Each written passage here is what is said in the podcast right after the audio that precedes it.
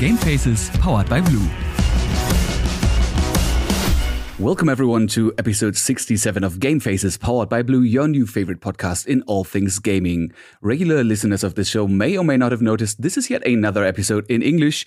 This is uh, due to the fact that once again we got top tier international talent on this podcast. His name today is Mathieu Quiquerez formerly, or not formerly, better known as Maniac. So if you're at least a little bit into CSGO, you might have heard his name before. And if not, this is the episode or the show that will let you know him a little bit better. And without further ado, it's time to say hello, bonjour, Mathieu. Bonjour, bonjour. Oh, that, that one I, is I could say be in French. I could I could say bonjour. I could say hello. I could say hello. I could say It's very Hola dangerous. in If you say bonjour, I might just speak French then. I think Oh, no, we'll, please don't. we'll stay in we'll stay in English for now. That's probably better. Please, yes, that would be uh, not only better for the podcast, but for me since I speak little to no French. but yeah, in my in my notes it says that you speak French, German, English, Norwegian, and Spanish. Uh, yeah, listen, I, I can definitely work and, and talk in German if I have to. I, I'll get my way around it. For Norwegian and Spanish, I lived in Norway for a few years. I studied Spanish for a few years. So, with the right amount of tequila, maybe I might be able to have a conversation. But overall, that's more like necessary resources if I have to use it. It's it's good to learn like at least a little bit in English and in every in every Yeah. language, and also uh, it's kind of impressive. Like I I read it in the script. It's like one of the first things I read about you. It's like speaks five languages. I'm like, damn. It's probably like a Wikipedia type line. They love they love these kinds of little information, little so- tidbits. Yeah. Also, the, the bachelor in psychology and the master in industrial and organizational psychology. This is something we're going to talk about later, obviously, when we're going to talk about the uh, the analyst side of your job and the coaching side. Um, but yeah, I think I have to ask the the most important question ever, or the most important question in this podcast, because people might not know you, and know, we have to make sure you're a proper gamer. So, uh, what's your what's your story? What's your gaming story? What break you, Uh, what brought you into gaming? Try and break it down in, in a couple of sentences. Well, of course, I'm Mathieu Quiquerez, as you said, Maniac. I'm 31 years old. I'm a player of Counter Strike for 20 years now. I, I discovered the game in 2000. Legitimately, my cousin introduced me to the game. And I played the game for many, many years, uh, most of which were for fun, playing free for all and deathmatch and whatnot. Then, when I was about 16 to 17, I started trying to you know go into competitions uh, i got the really uh, competitive side of it that i started to love i played 1.6 i played source and then in csgo when the game evolved the way we have witnessed now i started playing as a professional I played until 2018 with years on and off. And I was in teams such as LDLC, Titan. These were like the two um, most known or notable teams I was in. Played a few majors here and there, won a couple of trophies. And then in 2018, I retired. Um, I've been thought that I gave enough to the game. I gave enough hours and I didn't really have the stamina to keep practicing as much as it was required at the time. And then a little bit by coincidence, I got hooked up into the uh, analyst broadcast talent side of things. So now it's been about, it's going to be about four years that I work as an analyst for competitions. So you might have seen me around for Blast, DreamHack, ESL events where I break down the action on the desk, um, set the stories, the narratives, and analyze results live. And this is now my activity, and I'm having a really good time at it. I think by now it has been established you are a proper gamer indeed. Um, you played four majors. If you haven't, did you say I that? played You in said- five. uh, I played five majors. Yeah, I- I played in five five Oh. majors, and I made it to the playoffs in three of these. I unfortunately never lifted the trophies. I, I was once in the semifinal. That was Cologne 2014. Crazy match, crazy memory. But yeah, so I had my fair amount of uh, high pressure, high stake games when I was still active. you obviously started being a Swiss person uh, in the Swiss Counter Strike scene. Is it different from like other country scenes because you have like, I mean, the, the German scene is its own ecosystem. Mm. The whole French scene with the whole French shuffle, and then the second French shuffle, and then I think even the third French shuffle. That is a whole different thing. Is the Swiss scene is it as neutral as you would expect from you know? Uh, well, listen, back in the days, back in the 1.6 days, uh, we had a very lively scene with a lot of teams, a lot of national competitions. Of course, we were playing for far less than is the case right now. We were just happy to to win some some mice and whatnot when we were playing. But at the time, it was very much French speaking against German speaking. The Röstigraben was as real as can be. Uh, there was a lot of taunting around, and we didn't really like each other too too much. I very quickly realized that um, I could play with better players overall if I also could join some of the German speaking teams. So that's also why I practiced and I got better uh, with my German because I did play with a few Swiss German teams.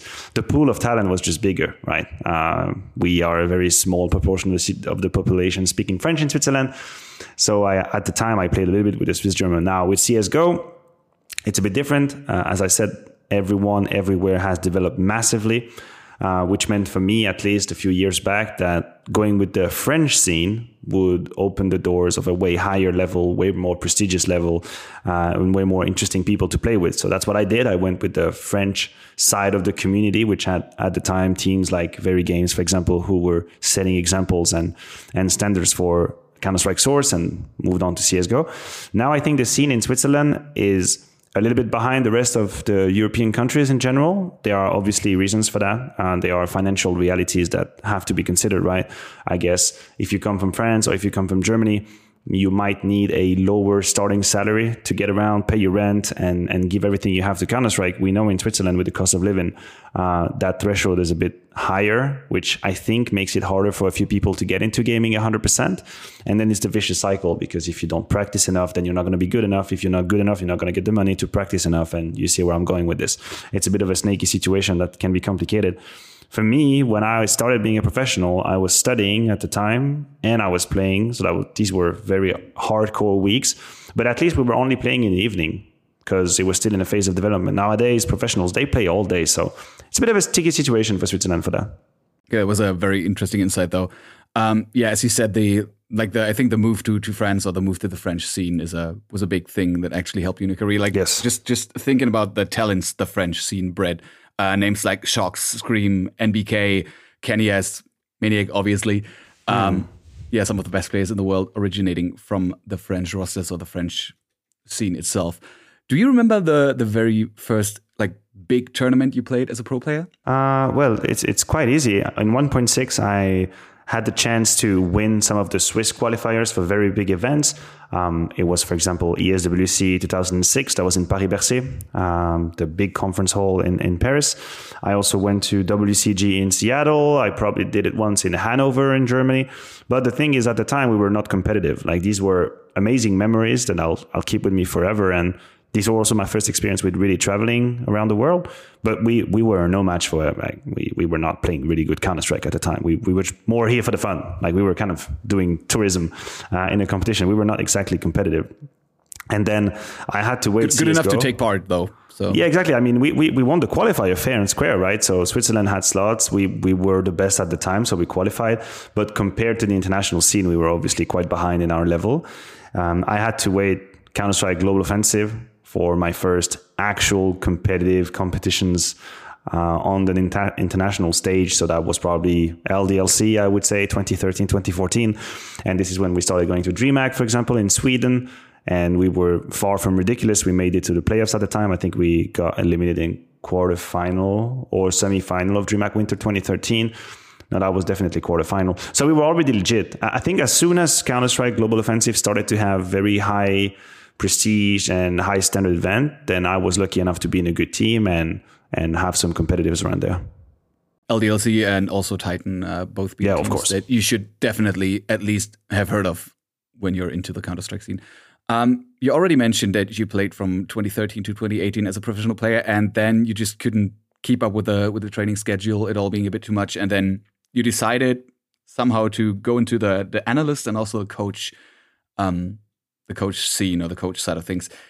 But it sounded like you didn't do that on purpose, more like you accidentally slid into these roles. Like, how did that happen? Well, what happened with well, obviously the coaching is more of a, a small paragraph in my career. I had a, couple, a few months when I was in EnVyUs. That was 2016, I believe, uh, and I was offered a position. I tried it out. I didn't do a very good job. The team was not in a good place. So after a few months, I just realized, listen, I cannot help these boys, and I'm not qualified to do it. Um, so it was just a, a, few months that I did in EnVyUs. That was my whole coaching experience.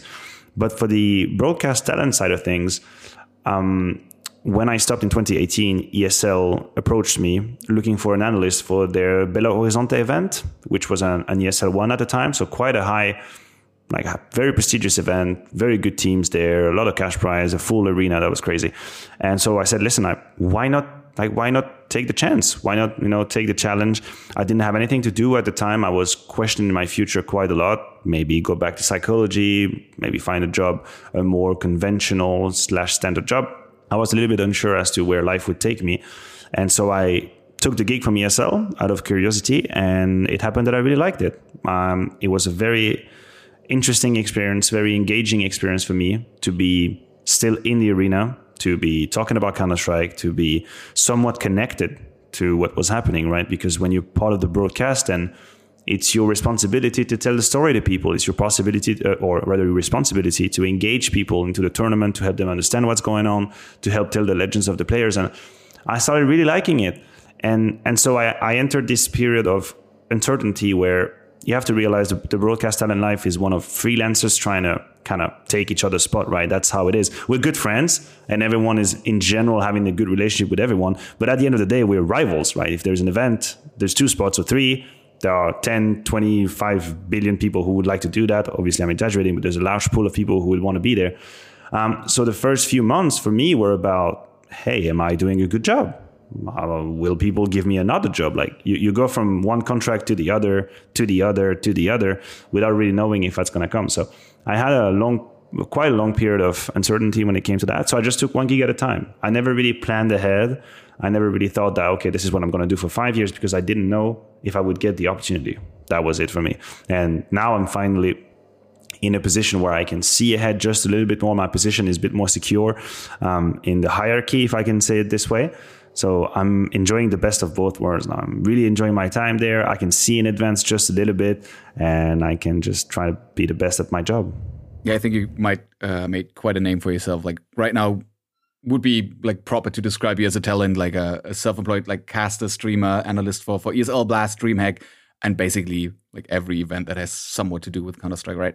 Yeah, again, um, I, I try to see my analyst career the same as I used to see my professional player careers, which is you have a job to do and you have to do it the best of ways, otherwise someone is going to take your spot. So there is no reason. I mean, I approach it with the same com- competitivity, you could say, right? I always try to reflect on what I'm doing. Um, what do I have to improve? In what areas do I have to evolve? If I want to be the best, and if I'm not the best, then why am I not the best? And if I am at the top of the list, then how can I stay up there? So if you have this I guess, mindset when it comes to work, then you, you see it as a continual and a perpetual challenge. Like even though, as you say, I'm I'm in a pretty good position with ESL and Blast, for example. These are two partners that I love to work with, and they have extremely great events to participate. But I guess the second I start feeling like I'm safe and I don't do the efforts anymore, someone is going to take my spot. That's just how it is in the business. You have to remind yourself to stay on top of things and not rest on your laurels because there's a lot of people who are very hungry, who'll do the research, who'll do their prep. So it's about keeping yourself to uh, um, high standards, I guess you could say. As you said, it's the, it's obviously a different thing than you know playing a video game and then talking about it, but it is the whole competitiveness of the scene, and either you're like clicking heads or dropping lines, but you want to mm. be the mm-hmm. best in both of them. It doesn't sound like it was always been your plan to either be a pro player or to do the job you're doing now. Uh, especially since you studied psychology and like you even got a master's in it. Like doing a bachelor in something that could be, you know, trying yourself out, but you know, mm. committing to a master is a whole different, uh, whole different step. What was your plan actually, if it weren't for um, CS:GO? Did you so, have a plan, or did you just think ah, psychology sounds kind of cool? The, the way so i think to understand that we, we have to kind of jump into a time machine and, and go back about eight years ago right? Where esports was flourishing and it was developing and it was expanding and i don't like price pool were slightly getting higher and higher. There was more viewers.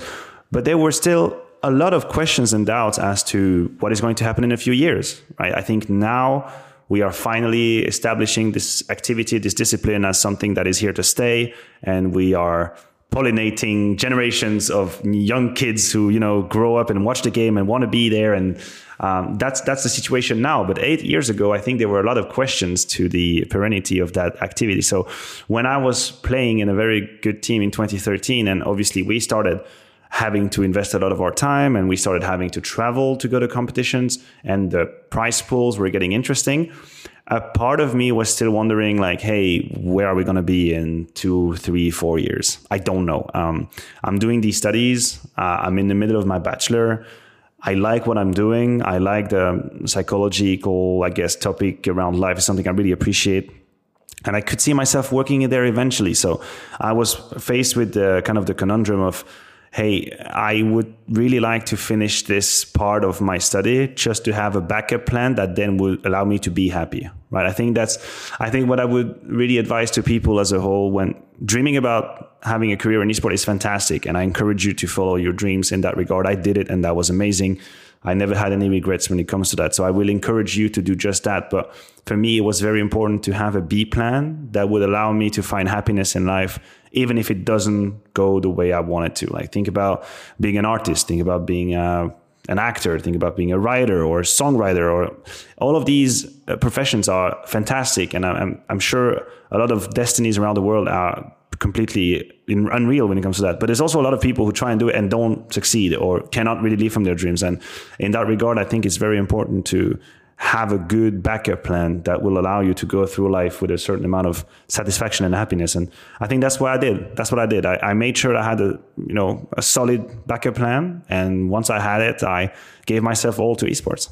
I just have to dig in like a little bit deeper, just because it's like a personal question I had. Uh, what is the the industrial and organizational part of psychology? Like, um, what basically it what it is, it studies um, people obviously in the work environment.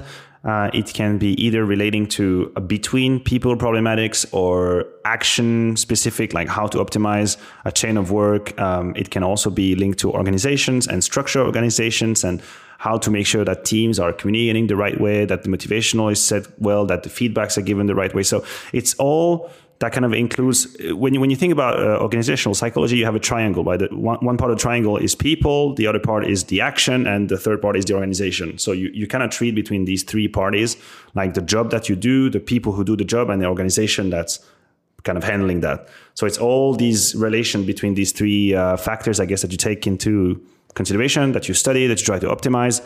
And uh, I personally worked for one year as an intern in a consultancy company, which was awesome. We would go to companies, they would have specific projects that they wanted us to help them with. And so that's what you do. You treat with people, you try and make them, help them be as satisfied as possible, as motivated as possible, as happy as possible. And uh, it's still something that I like. It might be something I end up doing one day. That sounds oddly familiar to what a coach does in CSGO actually or some or some other jobs in the gaming scene. So you could actually also not only do that with like business companies but also esport teams which by now are also kind of run like business companies. Well i agree with you. Like the whole obviously the whole coaching i think is is emerging between you would have sports psychologists or performance psychologists who definitely focus on how to get the best out of an individual in a, in a discipline. And then you have work psychology who would be more oriented into team protocols, team issues, team structures, and stuff like that. So coaching is right in the middle. And it's definitely true that with the work psychology background, I, I had a couple of tools and I still have a couple of tools that I can use to think about Counter Strike and how that works. When you switched from being a pro to being a coach, while we're at the topic, uh, you actually had to move to Norway. Would you say it was? Um, that was not related. I moved to oh. Norway for, for personal reasons. Yeah, yeah. I moved to Norway. I was not due to Counter Strike. That's the beauty of our job. You can do it from everywhere around the world. okay. you know what I mean? I thought yeah, it was connected. No, well, nice no, to know no, that. No, no. So anyway, would you say it was it was easier to be like a, a coach than a pro player at that time for you? Uh, no, I wouldn't say so. Uh, for two reasons. First of all, I had very little experience as a coach. So I don't think that I was equipped to deal with the situation that I was brought in. Um, when I started coaching EnVyUs at the time, the team was in a very complicated situation. There were a lot of tensions between players, um, a lot of negativity around the room that I had big struggles to clear and, and have people move forward. So, no, I wouldn't say it was easier. I think coaching as a whole, um, obviously, the discipline evolved over time. Now there are way more established people in it, and, and we were paving the way back then. Now it's it's really an established job and career in esports. But for me, it was much harder than playing. I knew how to play. This was a whole new challenge with difficulties I maybe didn't really foresee, and again, I wasn't necessarily equipped to deal with at the time. So no, it was not, it was not easy at all. Would you say that you still gained some learnings? Like, what would be your like top top learnings from your your time as a coach? Well, first of all, I think it taught me about my own limitations, right? Because some people might be uh, sometimes I guess fall into the trap of thinking you're almighty and you can fix any situation and with the right idea every single project is going to go fine i think you have to realize that sometimes some things you cannot have an impact on and there are some situations where no matter how you try you you're maybe not the man for the job so for me it was a bit of a reality check um, as in i came in thinking that i could help um, and then i realized i couldn't so you have to obviously be critical towards yourself and like what have I done wrong? What could I have I done differently? In what way?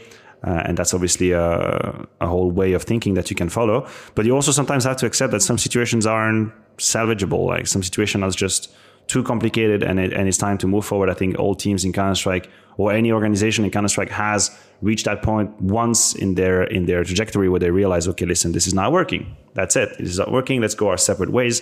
Um, there is nothing to be saved here. There's no volunteer to together face the future. And for me, that was more about what it was like a bit of a reality check. Yeah, I think it's a it's a mix. You have to somehow you have to find the middle between like self confidence to actually say, you know what, I've never mm. done this, but I'm gonna try it out, like you did. Like you said, mm. you never coached anyone before. You played the game. You have certain knowledge of the game, but you never did a coaching job before. So you had to at some point say, you know what, I'm gonna still try this out. Maybe I can do it. And then on the other hand, say, okay, I have to be realistic about this. Apparently, this is not it for me. Maybe you had a rough start, yeah. like maybe starting at EnVyUs, being dropped into that kind of situation. Yeah, it's it's also a mix problem. between it's hard and it's also the, maybe the space where you learn the most, though. Yeah, you're, you're right. I think another problem that I had too was that this this coaching uh, experiment happened in 2016, and at the time I, I wasn't exactly at peace with the idea of not playing anymore. And I think it is something that prevented me from giving a 200% into what I was doing because in the back of your mind, you're still thinking about playing again. Um, it's a bit harder to fully invest yourself in this new activity, right? So that is also something that I had to take into account uh, a posteriori. Now that's whole completely different with the job I do now um, because now I am fully and completely at peace with my gaming career being stopped and finished and I have closure about it and I'm all right. So I can completely give myself to this new activity because this is my future. Whereas in 2016, I was still trying to figure out, okay, what the hell do I want? Is this what I want to do now? And whatever answer you give to that question is going to influence how much you invest yourself and commit to a new project. Talking about, about like completely committing, you came back from retirement though once as a professional player for, for Sprout at Gamescom. Would you say that was your last LAN event, or do you think you could actually yeah. come back one more time? Wait, hold on. I, I think that was. I'm trying to trying to think, so I don't give you a false answer. But I do believe that was the last time I actually was playing in any sort of real competition. I probably did a couple of Swiss events after that with a bunch of friends, and we had some leagues here. So I would do a final day here and there. That that probably happened. But Gamescom and the uh, Meisterschaft was probably the latest high profile sort of event I went to. Um, but now I just don't have the level anymore. Like I would probably need to invest weeks of, of personal training if I wanted to be relevant in some sort of like sub tier level of Counter Strike. Uh, I think it, in general, the quality of the Counter Strike we see now at highest level is so far away from even what I was uh, accustomed to do back in the day. So, yes, it is definitely over for me. I am behind the camera now. I'm very happy to be there, and I'll gladly let other people do the uh, the fragging on the server that's okay though. I think at some point we have to decide where we're going to go. And in your case, that was uh, that was casting and uh, content creation or streaming at this point. Um, mm. But let's talk about the the transition still from playing to to being an analyst. Are there any like differences in perception of the big stages when it comes from the standpoint as a professional player and the standpoint as an analyst? Yeah, I mean there are a lot of differences. That's for sure. I think the um, the advantage that I have and the the input that I can give on the desk because I was a professional player helps me understand things that you might not see or think about from the outside. Right? What is a player going through? What is going through their mind? How is a team feeling after or before a victory or loss? How do they anticipate a game? These are kind of intangible elements that from the outside is very hard to describe if you've never been in a competitive position like that. So I can understand it. But then the other way is also through, Like when, when you're an analyst, you have to most of the time think about the big picture. You have to think about stories and narratives and development of teams and players. And you have to accept the fact that you cannot go zoomed in 500% on every detail of every round. That's something that I had to learn to do. Um, I started being an analyst and I was extremely game focused in what I was delivering and providing on the broadcast because I was really trying to always understand every single round and every single angle. And then you realize that it's not really what the job is about. Um, you have to take an information and then you have to simplify it and make it engaging for a great audience, right? Not everyone is a hardcore Counter Strike connoisseur. Not everyone has played 10,000 hours when they're watching the broadcast. So you have to simplify whatever it is that you want to convey across. And I think that there might be a general perception that, oh, if you know about Counter Strike, then you can be an analyst. It's very easy. You just need to know the game and then you get to talk about it. That is extremely wrong. It's much deeper, much richer, much more demanding and challenging than it is because you have to know how to deliver your knowledge. And that is by far the most difficult aspect of it. And that's also where differences are being said between individuals. Like, how do you engage people and how do you help them understand what you feel? That is the main job. So that is completely different from playing. It has nothing to do with playing. It's it's the same topic because it's still Counter Strike, but it's a whole new discipline and a whole new skill set you need to have.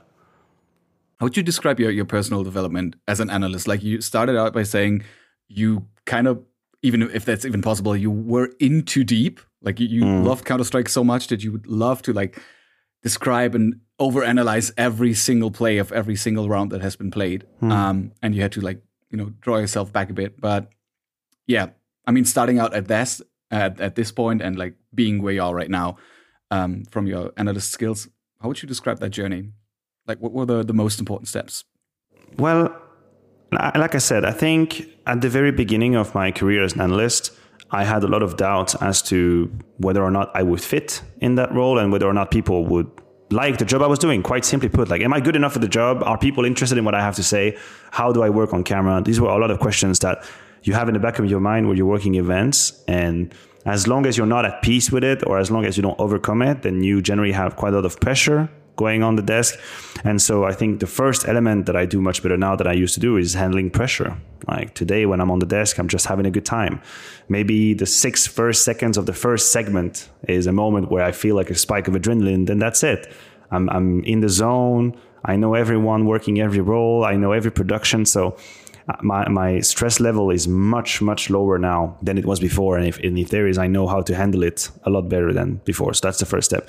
Now, in how I deliver information, I've also had to learn how to simplify things, not overcomplicate a thought, not trying to explain something with 50 sentences, right? If you, I had to learn how to go from 10 points I want to make to two points I want to make. And instead of doing it in five minutes, I'll do it in 20 seconds. And once you get to know how to do that, that's how that's when you actually start to be in television ready, right? I know how to hit you with a bullet point or two that convey the information without having to explain everything in the whole context. So I had to learn again how to simplify what I was going to say, how I was going to say it. Then there's the whole work with the camera, of course, um, angles, which camera is where, having a producer talking in your ear. I mean, at times giving you timings as you're going through an explanation. This is something that you learn how to deal with um, that I had no idea at the very beginning. I, I, remember the first time someone was talking to me as I was talking, I almost stopped talking because I was like, okay, hold on, this is so confusing. Absolutely like, feel that one. Yeah. Someone, someone just told me like 20 seconds, 10 seconds, and I'm still talking, and I'm like, what, what's going on? So I had to learn how to deal with that, uh, which I really do now. And then there's also all the um, the storytelling, narrative driven, dramatic side of things that I completely had to learn from almost from scratch. Some of it I already knew because I genuinely could feel how important some games were because I was a player back then. Mm. So I could, again, with authentic- authenticity, I could convey how important that was. But I had to learn how to really lean on it and help people understand what a victory would mean for these players, what a loss would mean for these players, what are we expecting, why is it a game that you have to really watch, what is important that is something that I had to develop big time, and I'm still doing it. I think I am far from being perfect in that uh, area or in that category or skill set. I'm still developing that. I'm still working on it, but knowing how to convey the the drama of the situation mm. is something that is very important, and that I am working on. And finally, something that I haven't mastered yet because English is my second or third language it's hard for me to play with idioms and jokes. I don't have the same leeway and the same fluidity that a native would have on the desk where you can joke around with idioms and references. And mm. for me, I, I, have to work on it, right? I have to almost learn it step by step. Like if there are new idiom I want to use uh, or some shenanigans I want to play pun. with my list. Yeah, exactly. Like the puns and everything. For me, I have to learn all about it because none of it is instinctive. If I do a French desk, I'll do it all the time. But in English, it's uh, it's a lot harder. So I have to, I still have to work on that. That's for sure.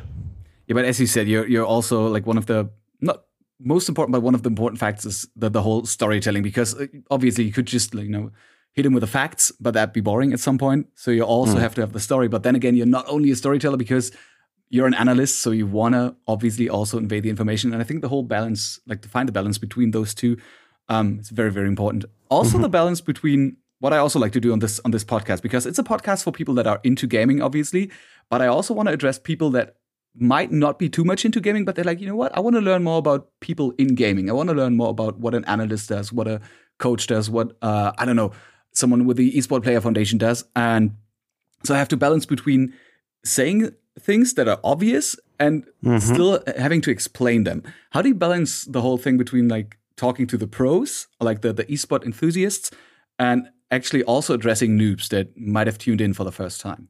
honestly, I don't know if I do a conscious effort about it. I think, I think in general, every information I try to convey on the desk, I try to make it as understandable and as easy as can be, right? If there is a simplified way to say things, I generally will. And if I bring in if I bring in any stats or any numbers that are a little bit deeper in terms of like tactical value of it or whatever, I'll try right behind it to give the explanation. So I could give you an example. If I'm on the desk and then for some reason I'm talking about 5v4 conversion for Navi, for example, I would say, oh, you know what, Navi in this tournament, they have an incredible 5v4 conversion. They have 82%. That's insane. Then what I'll do right behind is I'll basically explain, like for the viewers out there, just so you understand what it means, it's basically if Navi gets the first kill, they win the round. They're really good at pushing their advantage. So I, you sometimes have to transform a point you just made into layman's term so that people can understand what it means. And then at times, I will definitely get technical and analytical if I think that something was the key point uh, but I will select it. I'll be selective as to when I'm going really deep into a, a, detail. If I maybe have a replay and I want to really go into something precise, and I know I might lose a little bit of the audience, but that's a decision I make. Like for this very point, I want to talk about this.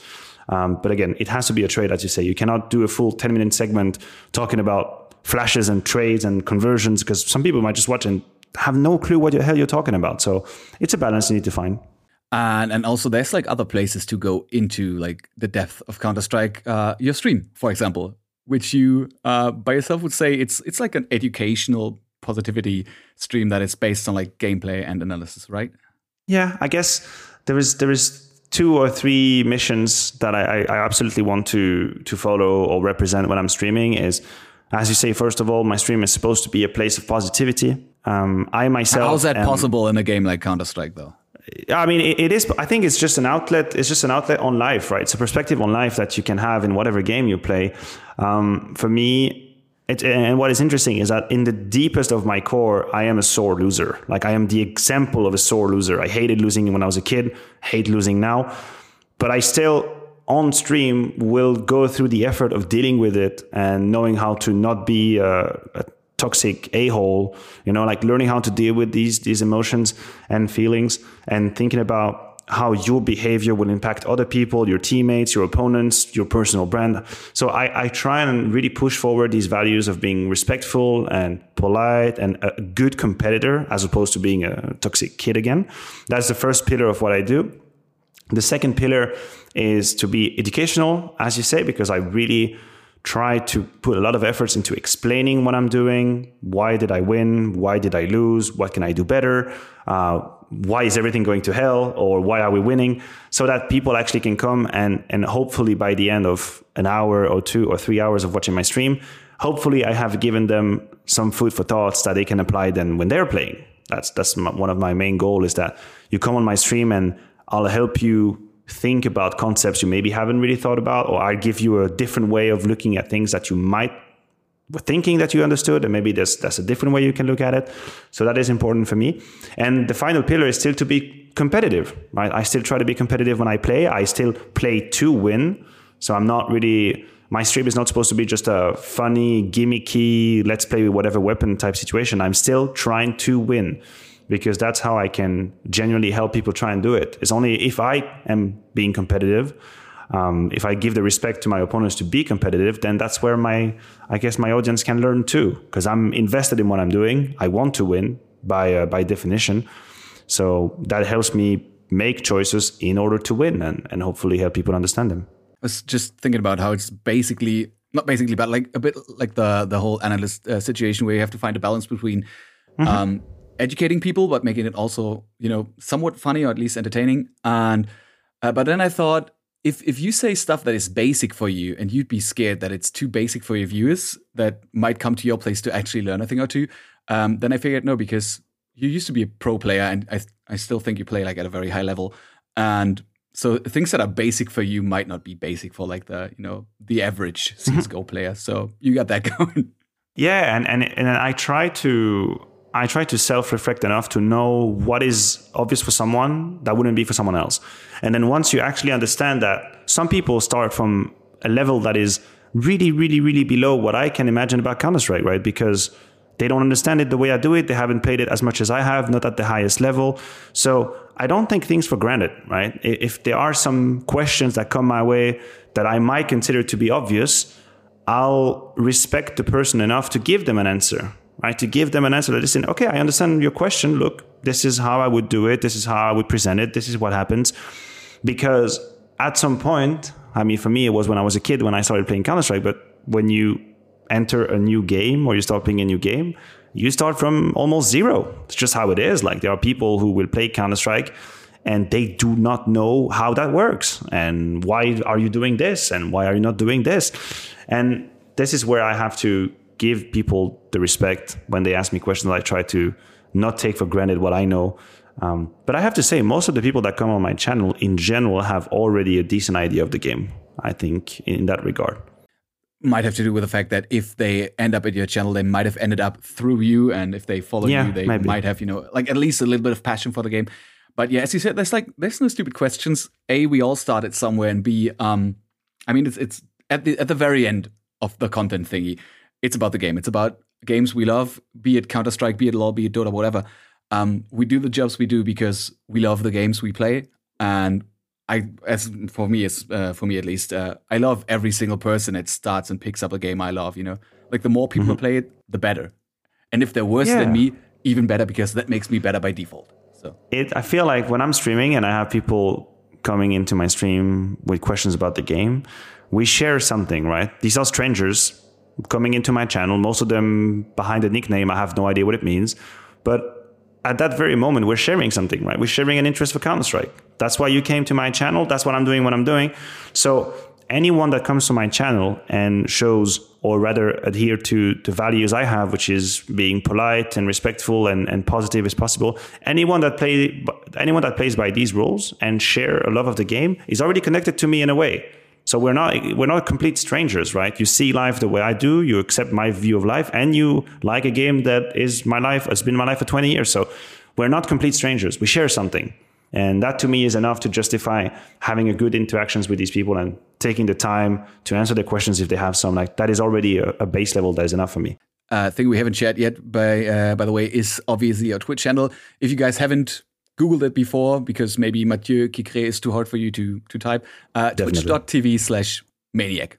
That is, I think you can handle to type that into. That's the easy way. I was very lucky to get that one to get the uh, yeah. I, I, I saw it in the page. in the in my script and I was like, he got the okay. It's yeah, like just that just was, maniac. Like, there should have yeah. been like at least one person that's like, yeah, I'm a maniac. I'm at Twitch TV slash maniac. yeah, you would think. You would think. Apparently, not enough maniacs in CS:GO.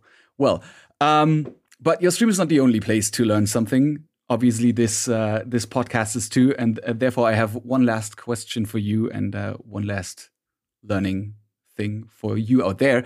Uh, my question for you would be, Mr. Maniac, do you have a, a favorite animal or like an animal that you like really fancy because it it stands out Ooh. because it's somewhat special to you? Or you're interested in it ah. because it's so so so awkward or so awesome. My my uh, family was a family of cats. We were always having cats when I was a kid, and so I am definitely a cat person. I grew up with cats all around the house, and it is my greatest sadness that I don't usually or don't actually have a cat right now. So I intend to fix that situation because I am definitely a, a, cat person. That's for sure. Uh, any chance you know any interesting cat facts or any animal facts at all? Cat facts. Uh, look, I don't know how much is true of that, but I used when I was a kid, I used to play with the idea that whatever happens in a, in front of a cat, about two minutes after that, their short-term memory is already completely refreshed. It so I would maybe toy around and trigger my cat just a little bit, and then I would wait a little bit, and I would go back, and it would still love me completely and be so nice. I'd be like, "Ha, you forgot about when I was just toying with you before," and just pet him on the back. Um, so yes, let's, hope, let's really, hope it's like that. Yeah, yeah, I hope. Otherwise, you know, I was never doing anything mean, but I was more like, you know, taking their toy and maybe throwing it around or something. I was just messing with them a little bit. Um, maybe it's also just really unconditional cat love and they just, you know, same as dogs. Yeah, well, you know what? I, am not sure about that. Like, and, and I feel like cats are not unconditionally loving at all. In fact, they're, they're just resource oriented individuals, right? As long as you can provide like resources for them.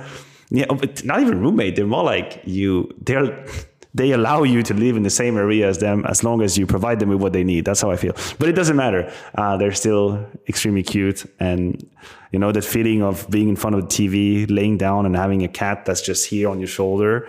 Uh, it's, very, very something uh, that is special. Yeah. It's just heartwarming, 100%. And also, quick turn of events, they know how to use a toilet, which, animal fact of the day, uh, it's that time again capuchin monkeys, you know, the little the little ones you usually sometimes mm-hmm. see in mm-hmm. movies, um, they do wash their feet every once in a while, which sounds nice, go. but they pee on their hands to do that. So they pee on their hands to wash their feet. They could just pee on their feet and then just wash it, but apparently maybe it cap- would be complicated monkeys, physically. I don't know. Capuchin monkeys pee on their hands and then wash their feet with it. Well, the fact that they're cleaning their feet already puts them ahead of a few of us, so that's good for them. Good Maybe at some point they can discover water. That would be great. That's the next step, right? But but then the again, I, I, don't there, know like, about the, the chemical components of like monkey piss. So maybe it's like I don't know either. Sterile. Not the right expert for that. I, I can help you with Counter Strike, but, but not with that. Maybe in the future you and me can become like monkey monkey experts. If there's ever a competitive monkey scene, I'm I want to be one of the frontier like top tier monkey analysts. All right, I'll, I'll be in the I'll be in the audience and I'll let you do that kind of job. That's you can okay. go ahead. You can go ahead and tackle the challenge. You'll see me 20 years from now, I promise. Well, Mathieu, thank you so much for thank you so much for your time. Uh, thank you for, for giving insights and uh, yeah, basically everything that has to do with Counter Strike because you, you cover everything. You cover the, the pro playing scene, you cover the, the coach scene, even if just a bit. Uh, you obviously cover the the analyst and also the content creation scene. It's like a CS:GO multi talent. Um, mm-hmm. Yeah, very very glad to have you here. Um, if you guys yeah, want to see a pleasure. More, if you guys want to see more of Mathieu, obviously we talked about it, twitch.tv slash maniac. And I think uh, all of your social media handles should somehow include maniac and CSGO in it, right? Yes, that's correct. Twitter is maniac underscore CSGO and Instagram is just maniac CSGO all in one. So maniac CSGO, you end up where I am. That's me. That's how Who you is going to do the trick, hopefully. Probably. Yeah, yeah, definitely. Well, Thank you so much for being here. And you guys out there, thank you so much for listening. If we have any English or non Germans in the chat right now, if you guys are up for more English content, uh, I'd very much encourage you to somehow listen to, let's say, uh, I think episode 35 is also in English. We had Sadokist, which is a colleague of ah, yours, oh, cool. I think, right? Yeah, yeah. Um, Matthew, it was really confusing because we had Matthew, now we have Mathieu. Wondering That's the French, the French version of Matthew. That you just need a Matthias, and then you have yeah. the you need a Matthias now, and you have the whole trio. You have the everything. I think did we have him? No, we didn't have. We have a German caster whose name is Matthias, but we didn't have him yet. I should invite that guy too. So now you need the, to have him have on the show now. It would just make there's, sense. There's too many Mats out there, but maybe not enough Mats. We'll see. Okay, uh, Mathieu, thank you so much. I wanted to say thank you in French, and then it took me, but now I can say merci beaucoup. Avec plaisir. Thank you. It was a, it was a pleasure day. to be here and uh, talk about Counter Strike with you. I'll hopefully see you uh, in real life once the whole thing is over, and I'll see you guys hopefully next week for episode 68 of Game Faces, powered by Blue. See ya.